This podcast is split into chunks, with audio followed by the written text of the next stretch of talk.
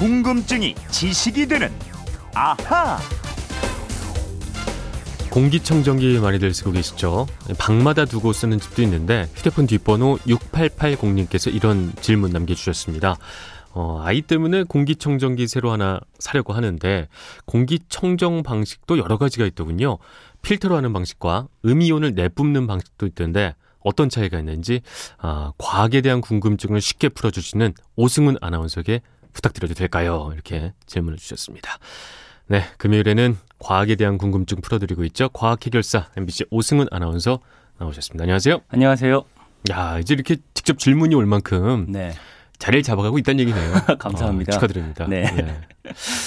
그 공기청정기 안 쓰시죠? 저도 쓰는 것 같아요. 아, 써요? 예. 어. 제가 지- 주로 이렇게 누르지는 않아서 네네. 예, 확신은 못 가지는데 그게 공기청정 같은데요. 아, 그렇죠. 네. 요즘 그렇게 많이 쓰고 있어요. 네. 그만큼 미세먼지가 심하다는 얘기인데 음, 어, 쓰면 확실히 도움이 되겠죠. 되겠죠. 네네네. 예, 도움이 될 겁니다. 이게 네. 뭐 아무튼 우리 기계라는 게 네. 도움이 전혀 안 되는 기계들은 뭐 이렇게 시중에서 많이 팔리거나 하지 그럼요. 않을 거예요. 네네. 사람들도 다 알기 때문에 네. 예, 음. 있을 겁니다. 이게 공기청정기가 굉장히 미세먼지를 줄이는데 도움이 된다 이런 말들 많아요. 네. 네. 사람이 하루에 섭취하는 물질 중 가장 많은 게 공기인데 네네. 80% 정도가 아. 된다고 합니다. 네. 대기오염 물질 가운데 미세먼지가 우리 몸에 들어오면요. 기관지에서 걸러지지 않고 폐로 직행한다 그래요. 네네. 그러면은 폐 미세먼지가 들어가겠죠. 바로. 그렇죠. 기관지염, 폐렴 이런 게 나타난다고 하고요. 이산화 황이 미세먼지에 많이 들어있는데 네. 호흡기 세포를 직접 파괴한다고 합니다. 네. 이게 몸의 저항력이 약화되기도 하고요. 비염, 기관지 천식, 뭐 호흡기 질환 환자의 증상이 약화되는 건 물론이고 네. 코의 점막을 자극해서 눈이나 코가 따갑거나 가려울 수 있고 두통, 어지러움증, 피로, 권태감, 짜증 뭐 안 좋은 건 다 있어요. 그렇죠. 그렇죠? 미세먼지 네, 때문에 네, 맞습니다. 일어나는 일들입니다. 음. 근데 미세먼지 많은 날 뭐 문만 닫아 놓으면 괜찮을 것 같다고 생각을 하시잖아요. 근데 요즘 실내 미세먼지가 오히려 더 심하다. 네, 이런 뉴스 맞습니다. 많이 나오더군요. 네, 맞아요. 네네. 실내 오염이 더 클 수 있다 오히려 네. 예, 이런 뭐 이야기들이 있습니다. 네네. 왜냐하면 밀폐된 공간에서 계속 쌓여 나가는 거거든요. 그렇죠. 네. 어. 미세먼지 바깥에 있는 거랑 관계없이 네. 통계청의 조사 결과 실내에서 보내는 시간이 하루에 70% 이상을 차지한다고 하니까요. 그렇죠. 어, 공기청정기는 어쩌면은 어. 실내 생활을 하는 현대인에게는 좀 필수적인 가전제품이 아닌가 네네. 싶습니다. 근데 아까 6880님께서 질문하신 게 이제 미세먼지를 잡는 공기청정기도 몇 가지 방식이 있다. 네. 뭐몇 가지 방식이 있는 건가요? 어, 여러 가지 방식이 있는데 크게 분류하면 두 가지로 나뉘더라고요. 네. 어떤 거죠? 예. 첫 번째가 필터를 이용해서 네. 여과하고 흡착한다. 즉 걸러내는 방식이고요. 네. 두 번째가 전기적인 걸 이용해서 오염물질을 제거하는 뭐 이온화 방식 또는 음이온 방식이라고 불리는 것이 있습니다. 음이온 방식에. 네. 이런 걸 복합적으로 쓰기도 해요. 음. 그리고 아까 제가 크게 두 가지라고 얘기 드렸는데 네네. 뭐 세부적으로 나누면 또 살균력 있는 자외선을 공기에 쬐서 예, 미생물을 제거하는 방식도 있다고 하고요. 네.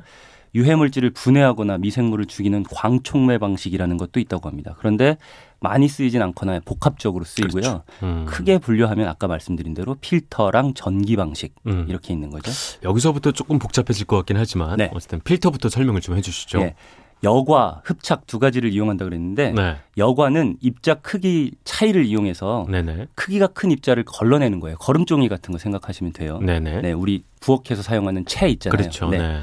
네. 흡착은 이제 이 걸레 같은데 먼지 이렇게 붙듯이 아. 예, 고체 표면에 기체나 용액 입자들이 달라붙는 걸 흡착이라고 뭐 합니다. 찍찍이 같은 개념으로 보면 되나요? 음, 예, 찍찍이도 붙는 그쵸? 거잖아요. 어, 근데 붙는 이제 그런. 입자가 음. 예, 걸레에 이렇게 붙어 나오는. 네네. 예, 우리가 휴지로 창문 쓱 닦으면 붙잖아요. 붙는 느낌. 예, 그렇죠. 붙는 것 어. 자체가 흡착이라고 생각하시면 돼요. 네. 어, 필터 종류에 따라서 제거할 수 있는 입자 크기가 달라집니다. 그렇겠네요. 예. 네.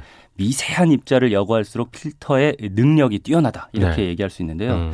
요즘 많이 광고되는 게 헤파라는 필터예요. 해파. 예, 네. 이 헤파 필터는 미국에서 방사성 먼지를 제거하기 위해서 개발이 된 겁니다. 네네. 네, 진드기, 바이러스, 곰팡이 이런 것들을 제거할 수 있어서 현재는 공기청정기뿐만 음. 아니라 에어컨하고 청소기에도 들어간다고 해요. 네네.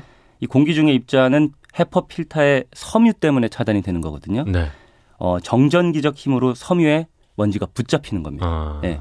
냄새 제거하기 위해서 이 탈취 필터를 덧붙이기도 하는데 네네. 이런 것들은 복합식 필터예요. 그러니까 요런 것들은 그럼 필터를 자주 좀 갈아줄 필요가 있겠군요. 그냥 두면 안 되고. 예, 맞습니다. 네. 세척이랑 청소가 필수예요. 아, 좀- 이거 안 하면 그러면 아무리 좋은 걸 사도 음. 별 효과가 떨어 없는. 오히려 공기가 더 더러워지는 거죠. 아. 거기에 오염물질이 쌓여 있는 건데 네네. 계속 틀면 네. 밖으로 그 오염 물질이 배출이 될 수도 있는 겁니다. 아. 청소는 꼭 필수예요. 네. 게을리하면은 오히려 더 안 좋다. 더 안 좋을 수 아. 있다. 요 필터 방식은 좀 이해가 되는데 이제 음이온 네. 그거 좀 어려울 것 같아요. 네. 음이온으로는 뭐 전기를 이용해서 한다는 건데 네. 뭐 어떻게 정화를 시킨다는 거죠? 네, 이게 전기 집진식이라는 것과 음이온 방식 이렇게 이야기가 있더라고요. 네. 어, 전기 집진식은 먼지를 잡아내는 집진판에 집진이라는 게 이제 먼지를 모은다 이런 그렇죠. 개념이잖아요. 그래서 팬으로 공기를 이렇게 돌리면 집진 판에다가 통과를 시킵니다 공기를. 네. 그러면 정전기를 이용해서 먼지를 끌어 모으는 거예요. 그렇죠. 잡아두는 거죠. 음. 예. 일반적으로 집진 효율이라는 거는 헤파 필터가 훨씬 더 좋다 그래요. 네. 그러니까 전기 집진식 자체는 그렇게 효율이 뛰어나진 음. 않은데 어, 주기적인 청소가 필요한 것도 마찬가지고요. 그렇죠. 그래서 이것보다는 음이온 방식이 많이 사용되고 있는 것 같습니다. 네네. 어, 일정한 거리를 뛰어든 전극 사이에다가 고전압을 흘려주면요, 네. 이 공기 사이에 있는 공기에 음이온이 만들어집니다. 네. 이 음이온은 공기 중에 떠다니는 양이온이랑 부착이 돼요. 네. 왜냐하면은 전기의 플러스랑 마이너스는 서로 붙으려고 하는 붙으니까. 성질이잖아요. 네네. 그러면서 어, 부착이 되고 이걸 다시 집진판에 끌어당기거나 아니면은 음. 공기 중에서 무거워져서 땅에 떨어지게 하는 이런 방식들로 예, 사용이 되는 겁니다. 네. 알겠습니다. 뭐 알겠다고 말하면서 뭐 온전히 다 아는 것 같지는 않지만 네. 조금만 더 설명해 주시. 너무 길게는 말고, 음. 예, 요거 그 관련돼서 네. 조금만 더 저한테 친절하게 음. 짧게만. 이, 이온이라는 거는 네. 전기를 띤 입자 네네. 이렇게 생각을 하시면 되고요. 네. 양이온은 플러스 입자, 그렇죠. 예, 음이온은 전기적으로 마이너스를 띤 입자입니다. 음, 음, 어, 플러스랑 마이너스는 서로 가까이 붙으려고 하는 성질이 있고요. 음. 네네. 네. 그래서 전극 사이에다가 제가 고전압을 흘려주면 이 사이에서 음이온이 발생한다 이렇게 말씀드렸잖아요. 네네. 그랬었죠. 예. 기체 사이에 플라즈마라는 상태가 되는데 네네. 이 플라즈마라는 게 뭐냐면 쉽게 말해서 전기가 잘 통하는 기체가 된다는 걸 의미해요. 네. 예. 이 플라즈마 상태에서는 음전하, 그러니까 마이너스 전하를 띤 음이온이 발생을 하거나 아니면 전자가 만들어지거든요. 네. 예. 이게 공기 중에 있는 공기 입자랑 부딪히면은 네. 공기 입자에 음전하가 흡수가 되면서 네. 공기 입자가 마이너스 전하를 가진 음전하, 아. 음이온으로 바뀌는 겁니다. 알겠습니다. 요게 어, 플러스 전하를 띤 음. 네. 음. 공기 중에 미세먼지 같은 것들은 대부분 양전하 플러스 이온이거든요. 네네. 요거랑 붙으면서 이제 중화를 시키고 공기 중에 떨어지기도 하고 이런 거죠. 알겠습니다. 그럼 이제 아마 청취자분들도 이게 제일 궁금할 거예요. 네. 그럼 이제 선택을 해야 되는데 그렇죠. 아, 공부를 해오셨으니까 네. 어떤 종류의 음. 공기청정기를 사용하는 것이 네. 조금 더 우리의 건강을 위해 좋을까? 음. 예, 뭐 명확히 답을 내릴 수 없더라도 그래도 추천까지도 좋을 것 같은데 네. 어떠신가요? 제가 뭐 딱히 한 제품을 추천하고 이런 네, 건 적절치 좀 않아. 보이긴 하지만 네네. 어, 지금 요즘에 나오는 방식 살펴보니까 복합식이 많더라고요. 네네. 예. 전기식을 이용한 거랑 필터를 동시에 사용하는 거죠. 아, 예. 서로의 장점을 둘다 장점을 합친 거죠. 복합적으로 어, 필터 같은 경우는 아까도 말씀하셨지만 청소하기 좀 귀찮거나 할 수 있잖아요. 자주 갈아줘야 되니까요. 네. 그런데 그렇다고 해서 필터를 사용하지 않으면 네. 아예 음이온화 방식만 사용을 하면 네. 이게 넓은 범위를 또 커버하지는 못해요. 네. 펜을 돌리지 않거든요. 그런 그렇죠. 방식은. 그러니까 두 가지를 복합적으로 사용한 제품들이 많이 나오는데 그런 네. 걸 사용하시면 될 것 같긴 합니다. 근데 네. 제가 정말로 추천해드리고 싶은 방식은 네. 실내 공기가 사실은 아까 말씀드렸듯이 밀폐된 공간에 있는 공기잖아요. 그렇죠. 그래서 공기 청정기로 정화를 시킨다고 해도 네.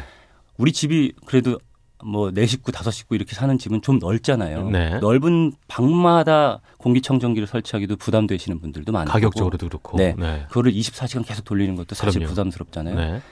미세먼지 없는 날, 네. 맑은 날 환기를 시키면 아. 한 10분 정도만 환기시켜도 네. 공기청정기 하루 종일 돌리는 그런 아. 효과가 나올 수 있습니다. 그러니까 그렇군요. 예, 환기를 시키는 게 네. 제일 좋은 방법이긴 하다. 물론 그 미세먼지가 아주 없는 날, 없는 그죠? 날, 맑은 날. 그런 날 골라서 한번 환기시켜주고 네. 계속 미세먼지가 안 좋을 때 어쨌든 요즘 복합적으로 사용하는 네. 두 가지의 장점을 그거를 돌려주면 네. 그죠? 맞습니다. 맑은 날만 기다리는 거군요. 그걸 돌려가면서. 맑은 날 좋잖아요. 그냥 음. 예, 환기 좀 시켜야지 하고. 맞아요. 전환하는 그게. 제일 좋은 방법인데 우리가 그거는 좀 망각하고 사는 거 아닌가 또 이런 네. 생각도 드는군요. 네. 그렇죠. 알겠습니다. 아마 6880님도 궁금증이 좀 풀리셨을 것 같습니다. 제가 준비한 선물 보내드리겠고요. 지금까지 궁금증이 지식이 되는 아하 오승훈 아나운서였습니다. 말씀 감사합니다. 예, 감사합니다. 네.